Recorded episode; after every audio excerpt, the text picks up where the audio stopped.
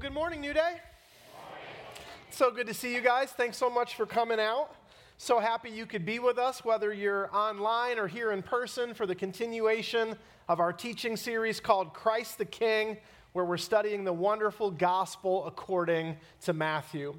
I know Summer just said it, but I can't help but reiterate it. Hopefully, last week you got the save the date next Sunday, Vision Sunday. Make sure you're tuned in online. Make sure you're here. I cannot wait to share some very exciting news with you about the future of our church, as well as share with you how you can play a key part in that future. It's going to be great. Uh, but again, that's next week. So today, let's get to what we're doing today. Our text today is Matthew chapter 10, verses 16 to 25. And in this particular section of Scripture, Jesus, having warned his disciple or having told his disciples to go ahead and work in the harvest fields, he now warns them of what's coming ahead. And Jesus tells them of what's ahead. He says, troubles ahead. And friends, that's our theme today troubles ahead. Now, have you ever noticed how when you're driving, so much of the traffic signage tells you about what's coming down the road? Have you noticed that? I know for me, I drove up through Vermont a couple weeks ago. Uh, this was not my Grafton trip that I told you about last week. This was another one where I went even further north. And uh, it was just amazing to see the plethora of signs all warning me of what is coming down the road. For example, I was warned of a dangerous curve ahead. I was warned of a hidden driveway ahead. And yes, I got out of my car for every one of these signs I'm about to show you. I was warned of a school ahead. They're going to put up a new sign saying idiot ahead, the guy taking the camera on the side of the road. But anyway, I was warned of a bus stop ahead and not to slam into it. I was warned of falling rocks ahead. I was warned of a steep downhill slope ahead. I was warned of a pedestrian crossing ahead. Being in Vermont, I was warned of a tractor crossing ahead. I was warned of a bear crossing ahead. I was warned of a horse crossing ahead. And finally, I was warned of a train crossing ahead. And on and on the list goes. I actually got out of my car to take picture of lots more signs, but for time's sake, I couldn't fit them all in the sermon, so some got cut. But on and on and on the list goes. Anytime there was even a remote hint of danger up ahead, they put up a sign to give me and everyone else on the road a warning. Now, I mention that today because in our text, Jesus is going to give his 12 apostles, and by extension, you and me, a similar warning.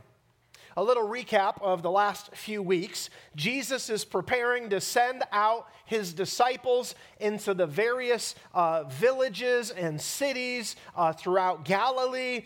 But before they are sent, he gives them this warning of troubles ahead. Three weeks ago, Jesus told his disciples, I want you to pray about the harvest. Pray for all the lost people. Pray, pray, pray. Now, two weeks ago, last week, Jesus told his disciples, Now that you've prayed about the harvest, now I want you to go do something about it. So get to work and be a laborer in God's harvest fields. That was last week. And now, today, in Matthew 10, verses 16 to 25, Jesus tells his disciples, Now, as you head out into the labor fields, I don't want you to think that it's going to be easy. Let me warn you plainly there's going to be troubles ahead. All right, let's dive into verses 16 to 25. And right up front today, I'll give you a high level overview. Number one, Jesus is going to tell us what to expect when we labor in his harvest fields. Number two, he's going to tell us how to behave. And then finally, number three, he's going to let us know why it's all worth it. Now that you have the overview, let's jump right in. Jesus begins with what to expect. And here's what Jesus tells them right out of the gate in the first part of verse 16. He says, Behold, I am sending you out as sheep in the midst of wolves. Here, Jesus is giving them a word picture for how they're going to feel some of the time when they go out into God's harvest fields working to reap, of, uh, to reap a harvest of souls for God. He says, Sometimes you're going to feel like a sheep among wolves. Now, friends, how many of you understand that when sheep are among wolves, they are in a hostile environment? And that's what Jesus is trying to communicate to them. Jesus wishes that everyone would gladly receive their message and welcome the good news of the kingdom and you know believe on him as the Messiah and the savior of the world, but Jesus lets them know right off the bat that is not what's always going to happen. Some people are not going to appreciate your message. Some people are not going to want to hear your message. Some people are going to be offended uh, when they're told that they need to repent of sin and, and ask for forgiveness, and, and you're going to be treated with hostility. How many of you have ever tried to share your faith and been treated with hostility? You know, it doesn't always go over well. We wish that it did, uh, but that's not the case. Well, Jesus lets them know up front you are going to feel at times like sheep among wolves. You're going to receive uh, implacable hostility from some people. Now, Jesus, wanting to further prepare his disciples, doesn't just give them the high level overview, you're going to be mistreated, people are going to treat you with hostility. Now he gets into the specific groups of people who will treat them this way. Number one, if you're taking notes, Jesus tells them you can expect hostility from your fellow Jews. So, from the Jews. And we see this in verse 17, where Jesus says, Beware of men, for they will deliver you over to the courts and flog you in their synagogues. Now, friends, when we read of synagogues, we're dealing with the Jews. The Jews were under Roman occupation. Let's remember that. But even though the Jews were under Roman occupation, Rome would always let the Jews go ahead and handle their own affairs, except when it came to issues dealing with capital punishment. That's why when the Jews wanted to put Jesus to death, they had to go ask the Roman governor named Pilate for permission uh, to put him to death because they did not hold the power of capital punishment. But other than issues uh, where capital punishment uh, would be invoked, the Jews were allowed to handle their own affairs. So the Jews, they had their own courts and court would be held for the Jews in their synagogues. And when someone broke the law and had to be punished, the Jews would usually uh, give corporal punishment. What would happen is they would flog uh, the offender with the appropriate number of lashes uh, in accordance with the crime. And this was in keeping with God's uh, law laid down in Deuteronomy chapter 25, verses 1 to 3. Suppose two people take a dispute to court and the judges declare that one is right and the other is wrong. If the person in the wrong is sentenced to be flogged, the judge must command him to lie down and be beaten in his presence with a number of lashes appropriate to the crime. But never give more than 40 lashes, for more than 40 lashes would publicly humiliate your neighbor.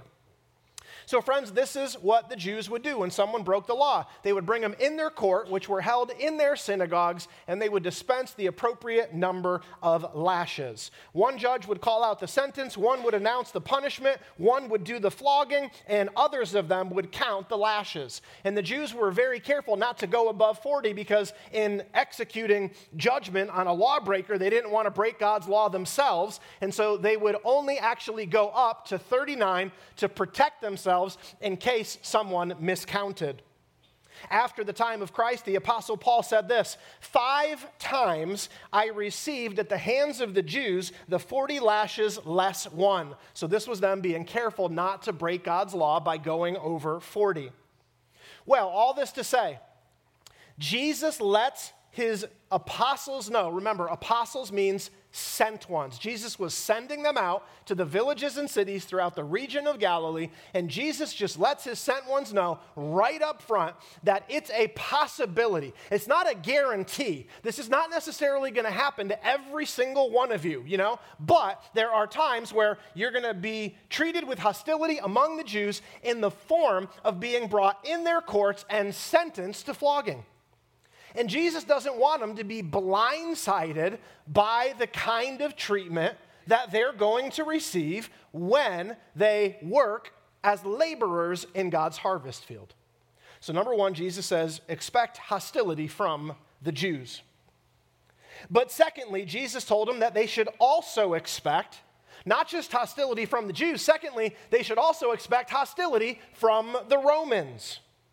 And this is in verse 18, where Jesus says, You will be dragged before governors and kings for my sake. Now, when Rome would go conquer a territory, if the king in that area was willing to be subservient to Rome, sometimes they would let the king that was already ruling that region stay in place, as long as they submitted ultimately to the rule and governance of Rome. But when they would conquer a territory and the king wasn't subservient to Rome's rule, well, they would just decimate that area and they would appoint a Roman governor. So when Jesus says you'll be dragged before governors and kings, he's talking about being brought before the courts of Rome.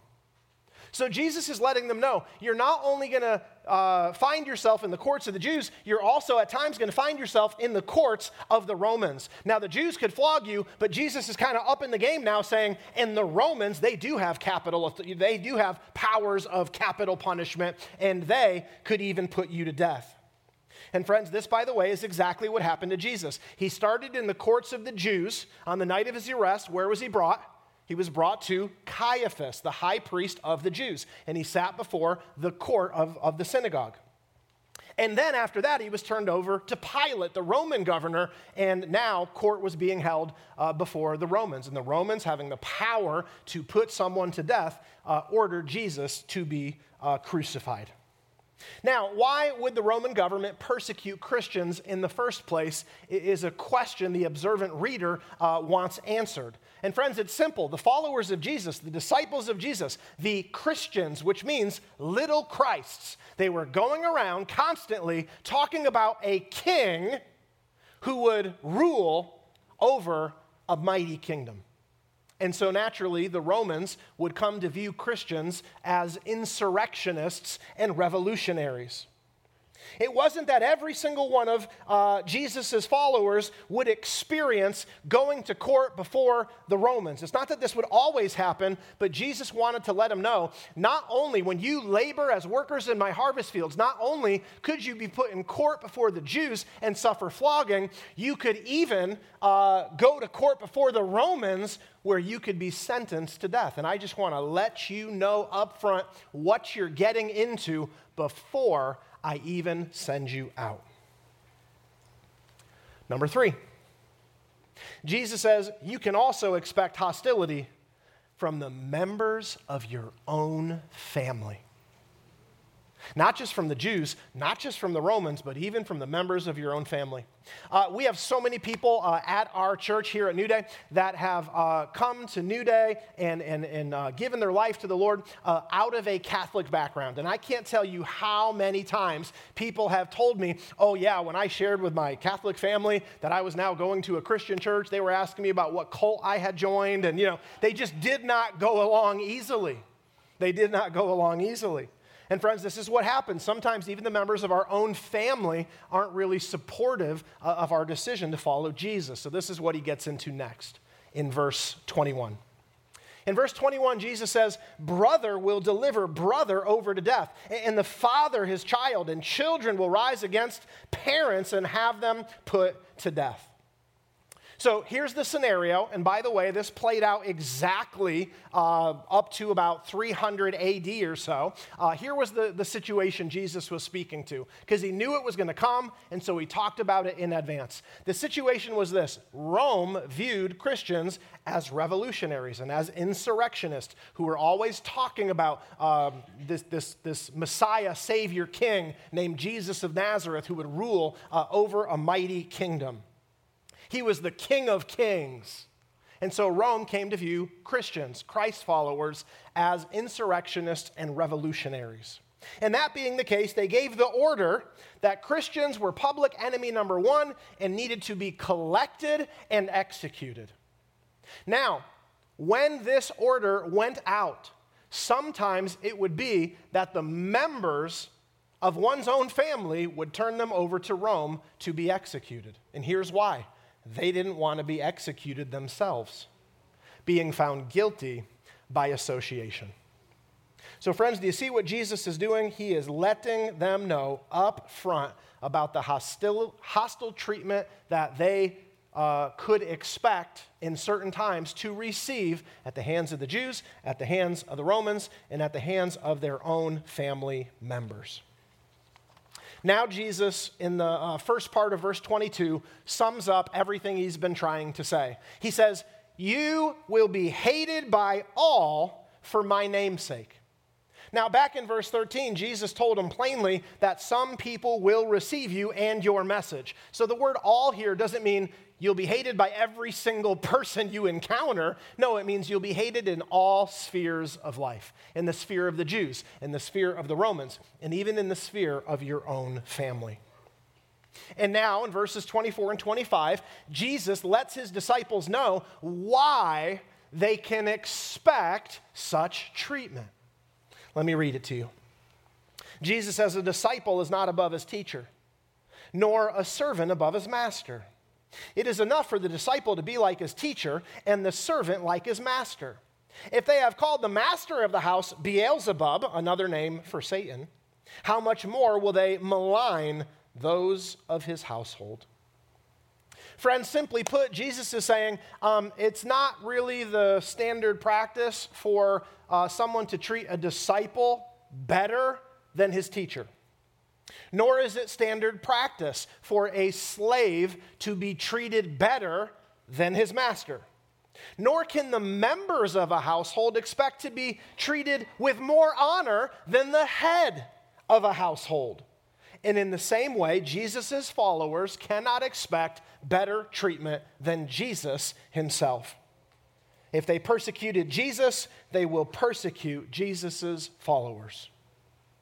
And friends, unfortunately, what was true of the 12 is also true of us. Let me make some parallels to everything I've just talked about. The first parallel I'll make is this we too are sent ones. I mean, take a look at Mark 16, verse 15. Jesus says, Go into all the world and proclaim the gospel to the whole creation. So if he says go, that means we are sent, and that makes us sent ones, just like the apostles. So just as the 12 were sent, so are we. And as we minister in God's harvest fields, laboring to reap a harvest of souls for God, we too will be persecuted at times. Not in every instance, but at times. Now, you and I, thank God, live in a different day and a different age, so we won't stand trial in Jewish or Roman courts. And since we live in a country where currently we enjoy religious freedom, we don't have to sweat our family members turning us over to the government to be put to death. But like the 12, you and I also minister in hostile environments. And friends, us living right here in New England, like that's especially true of us. As we're going to hear about next week, we don't live in the Bible Belt. All right, we live in the armpit of the. Okay, anyway, I'll save that for next week. We don't live in the Bible Belt. We live in an area where the harvest is great and the workers are few. And so there's extra host- hostility here uh, where we live. But we too are sent out week after week as sheep among wolves. And that at times, unfortunately, is sometimes how we will feel. Because there's people in this world, there's people in this region, there's people at our jobs working to silence our Christian voice. There's those working to remove any trace of Christianity from society or from culture. There's those whose work it is to mischaracterize Christians in popular TV shows and movies. And there's those whose work it is to pass anti Christian legislation to where it's becoming almost illegal just to hold Christian views. Now, that's the bad news, and I hate sharing bad news, so let me go ahead and quickly follow it up with some good news. The good news is this Jesus tells us how to minister in such a hostile environment. And that's what we're going to get into next. Number one, Jesus told us what to expect. Now, number two, Jesus is going to teach us how to behave. Now, his goal in teaching us how to behave is not so that we can eliminate persecution from our lives. That's not possible. As the Apostle Paul says, anyone who wants to live a godly life in Christ Jesus will be persecuted. But with that said, there are ways in which we can behave that will minimize the persecution and that will prevent unnecessary persecution. So, Jesus here, in teaching us next how to behave, he's teaching us how to minimize persecution and how to maximize our effectiveness in a world that's hostile to Christ as we labor in the harvest fields, trying to reap a harvest of souls for God. So, let's now get into how Jesus says we ought to behave. First, he says that his sent ones need to be wise as serpents. Friends, in the time of Jesus, serpents were known for their wisdom, hence the imperative be wise as serpents. Now, in the context of us sharing our faith, when Jesus says to be wise, he's talking about knowing the right thing to say and the right thing to do in any situation. He's talking about being wise, knowing what's appropriate and inappropriate uh, when you're sharing your faith at work, knowing what's appropriate and inappropriate when you're sharing your faith with your family or your friends. Friends, we have to be wise. This is what the apostle Paul teaches in Colossians chapter 4 verse 5. This is Paul reiterating the teaching of Jesus in his own words, but it's the same thing. Paul says, "Live wisely among those who are not believers and make the most of every opportunity." So friends, when we're witnessing, we have to pray that God would fill us with wisdom. And we have to prayerfully consider what our approach would be. I'm always amazed when I go fishing. Typically, I don't catch much. But someone, you know, 25 feet that way is just pulling them up, putting them in the cooler, pulling them up, putting in the cooler. Well, guess how each of our days began? Me sleeping in, this person thinking through how to catch fish.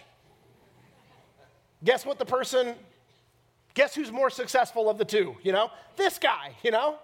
This gal, whoever thought about it, whoever strategized about it, whoever thought of the right approach and then executed the plan, that's the one who's going to be more successful. And so it is when we share our faith.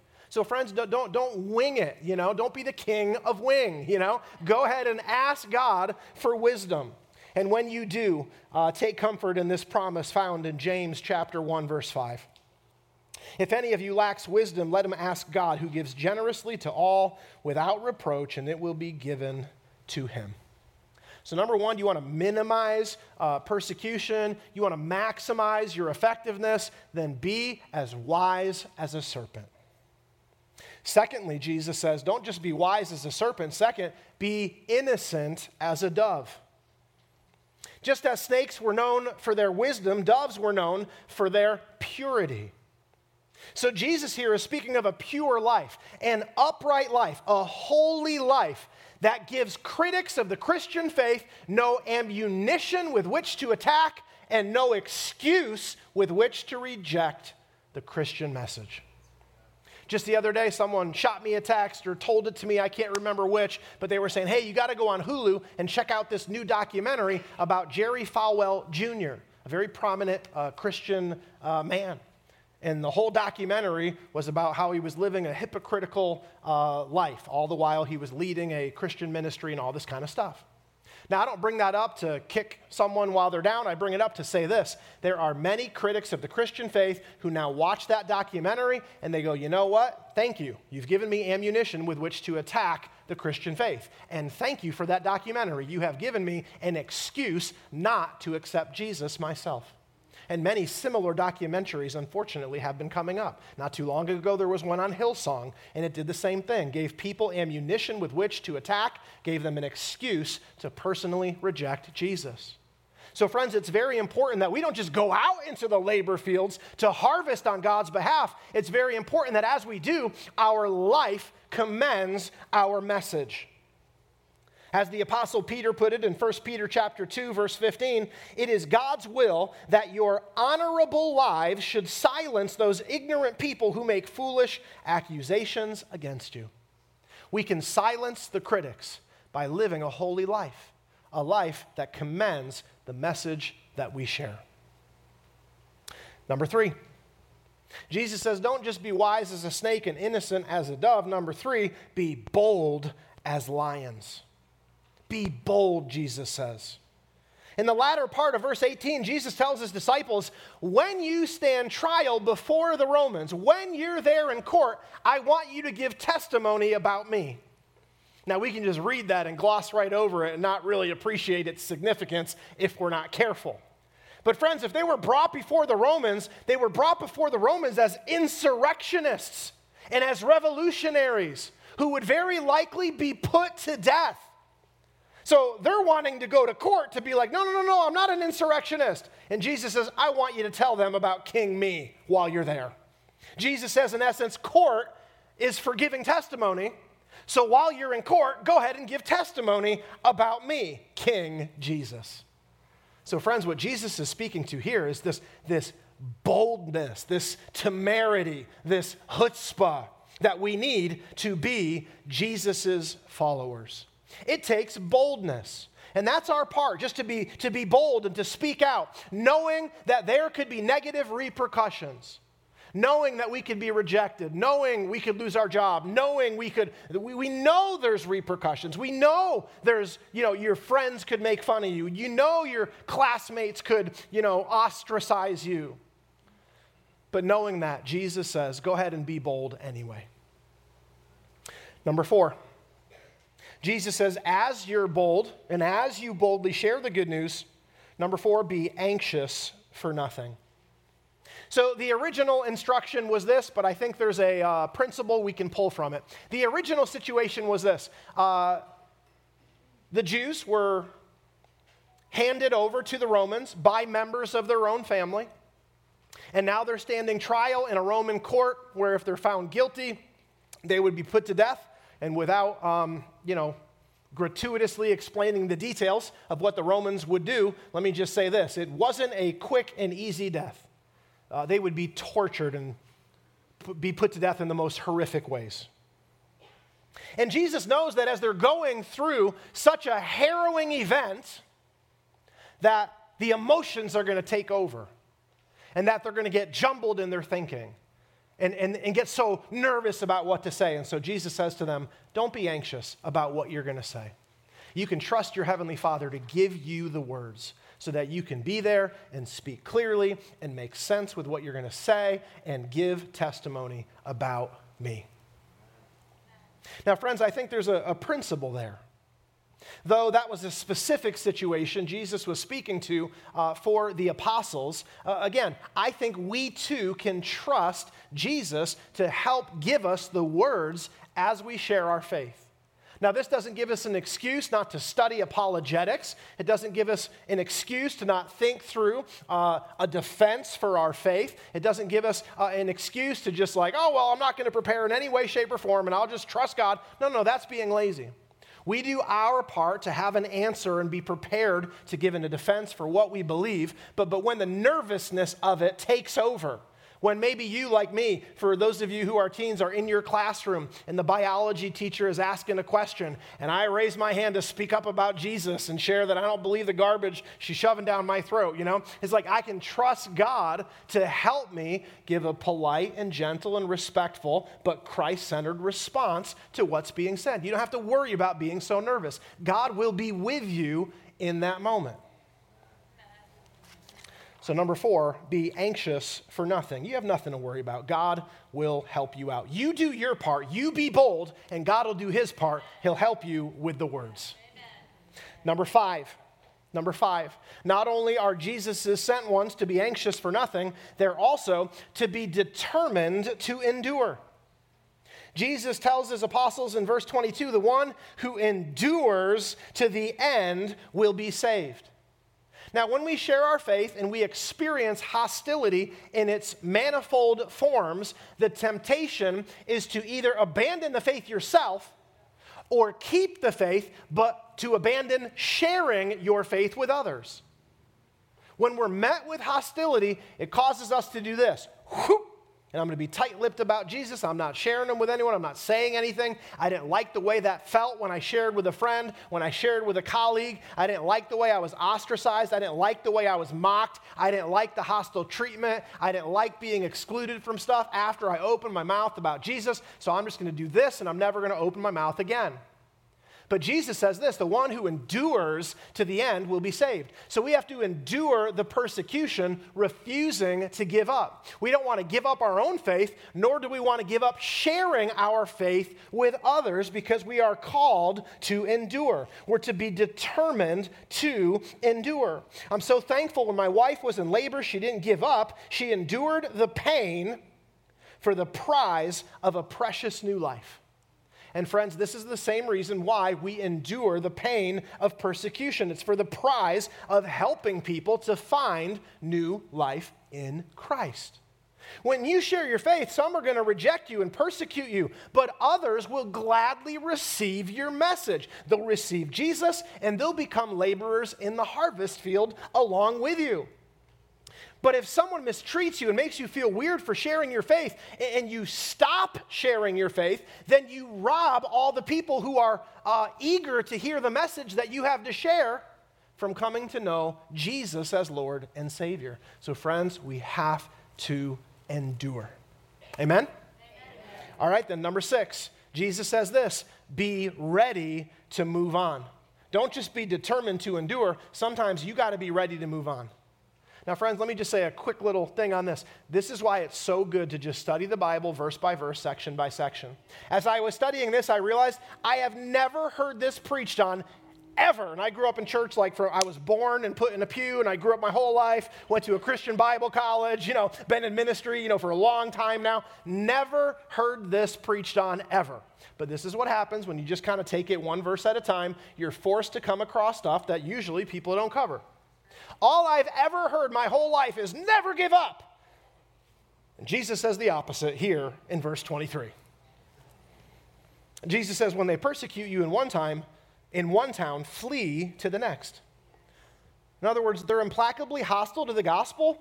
Well, then move on and go talk to someone else who might not be implacable, hostile to the gospel. Don't just stick around telling someone who's just refusing, refusing, rejecting, rejecting, rejecting. Number one, it's just stupid. Like you're going to open yourself up to unnecessary persecution and possibly open yourself up to being put to death. You say, Mike, but if I stop when I'm threatened with mockery or persecution or death, doesn't that make me a coward? Well, I hope not, because then the Apostle Paul's a coward. What did he do in town after town after town? He would go, he would share his faith. People would get hostile, and he would stick around. He'd get stoned sometimes, he'd get flogged sometimes. Uh, but when it came to the point of, like, all right, we're going to put you to death, he would just hightail it on to the next town. He's like, all right, I have, I have witnessed, I have done my thing, I have shared my faith, um, but what good is it for me to be dead? Because then I can't share Jesus with more people. So he would just, he would just move on. And friends, this is so hard to say, like from the pulpit, because we're Christians and I'm a pastor and whatever, but like sometimes you're sharing that faith with that family member, with that friend, with that whatever. Sometimes you got to get to the place where you just go ahead and commit them to prayer. So you never give up on them. But sometimes you got to move on and you just got to pray for them and hope whatever because there's other people who will be open to your message. And if you just spend all your time trying to share it with someone who just rejects it, rejects it, rejects it, rejects it, now you're robbing others who would be open to it from hearing the good news about Jesus. Just so you know I'm not a heretic, let me bring you back to Matthew chapter 7, verse 6, where Jesus says, in essence, when you find yourself unwelcome, as you're sharing your faith, telling people about Jesus, when you find yourself unwelcome, you should not keep wasting your time throwing the pearls of your message of the kingdom of God before the unresponsive pigs and dogs of the town which refuse them. Hey, Jesus' words, not mine, okay? Jesus' words, not mine. But he says, move on. Stop casting your pearls before swine. Let me recap because we covered a lot. Number one, Jesus said, here's what to expect. Secondly, and we just covered this, Jesus says, here's how to behave in a way that can minimize the persecution, not eliminate it, but minimize it, and then maximize your effectiveness as you labor in the harvest fields, trying to reap a harvest of souls for God. Thirdly, and finally, Jesus tells us why it's all worth it. And isn't it great that he hasn't left this part out? Because you're like, oh, great, sign up to be a Christian, be persecuted, maybe be put to death. Yay! You know? this is like, uh, no thank you. You know, that's what we all want to say. Uh, no thanks, Jesus. I'll, you know, give me this good stuff, but on this, I'm going to pass, you know. So Jesus understands this. He understands human nature because he created us. And so he doesn't leave this section without pointing out why it's all worth it, despite being treated with such hostility. Jesus says this in the latter part of verse 22 The one who endures to the end, say it out loud with me, will be saved. And that's why it's all worth it. Friends, the way of Jesus isn't easy, right? But it's the only way to be saved from the penalty that God's law demands for sin, which is death. It's the only way. The way of Jesus isn't easy, but Jesus lets us know up front that it does come with its rewards. He lets us know what's coming ahead. He said, Trouble's ahead. But he says, But here's why it's worth going through that trouble. Because you know what's also ahead? Eternal life's ahead. You can live as a citizen in my kingdom for all eternity. And that's why it's worth it. As Jesus put it back in Matthew 5, take a look. Jesus said, Blessed are those who are persecuted for righteousness' sake. Let's say it out loud. For theirs is the kingdom of heaven. Let me pause right there. He says, Because you're going to go to heaven.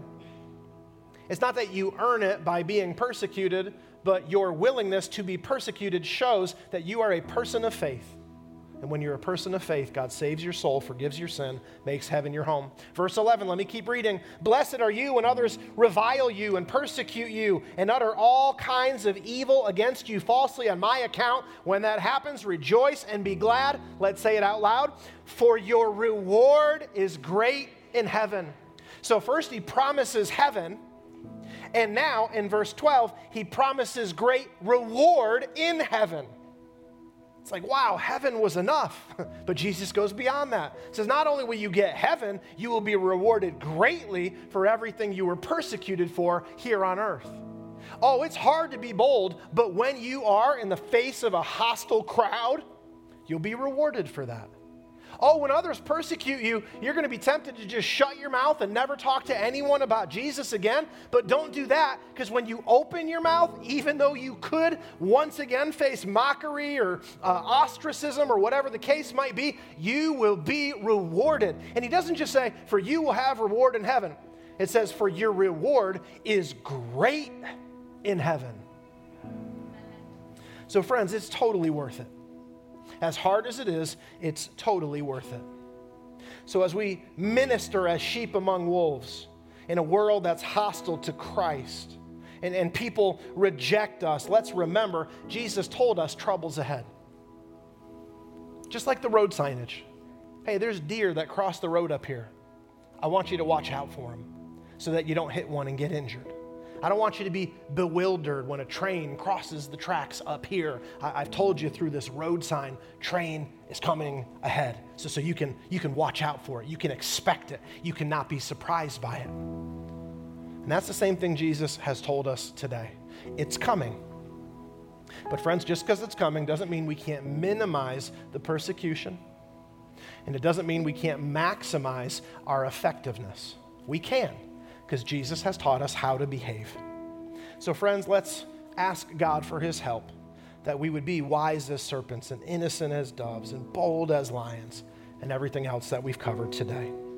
This is how we're called by Jesus to behave as we labor in God's harvest fields, as we work to reap a great harvest of souls for God. So let's close in prayer, asking God to help us to do just that. Would you join me in prayer? Would you bow your head? Would you close your eyes? And in your heart, maybe you'd say something along these lines to God. Say, Heavenly Father, thank you so much for giving us a heads up concerning what's ahead when we step out to share our faith in a world that's hostile to Jesus. Help us to not be intimidated into silence, but stay strong in our witness for Christ. Thank you for equipping us to be successful in this daunting task of laboring in your harvest fields. We pray for your help today. Help us to take the wise approach And may our life always enhance and not detract from our message. And help us to be bold, trusting you for the words when we open our mouth to share about your Son, Jesus. And despite what persecution may come, may you give us the grace to never abandon the faith personally or abandon sharing our faith with others. Because there's so many people out there that need to hear the good news of the kingdom. And God, lastly, help us to know when to keep sharing and when to move on. God, I thank you that the Holy Spirit indwells me and will help me to know when to keep sharing and when to move on. God, thank you for hearing my prayer. I trust your help is on the way. And I pray in Jesus' name. Amen. Amen. Thank you, Mike. Thanks for experiencing this message with us. We would love to connect with you even more, so be sure to like us on Facebook or follow us on Instagram. And don't forget to find us on the Church Center app for more information about all things New Day. May God bless you, and we hope to see you again soon.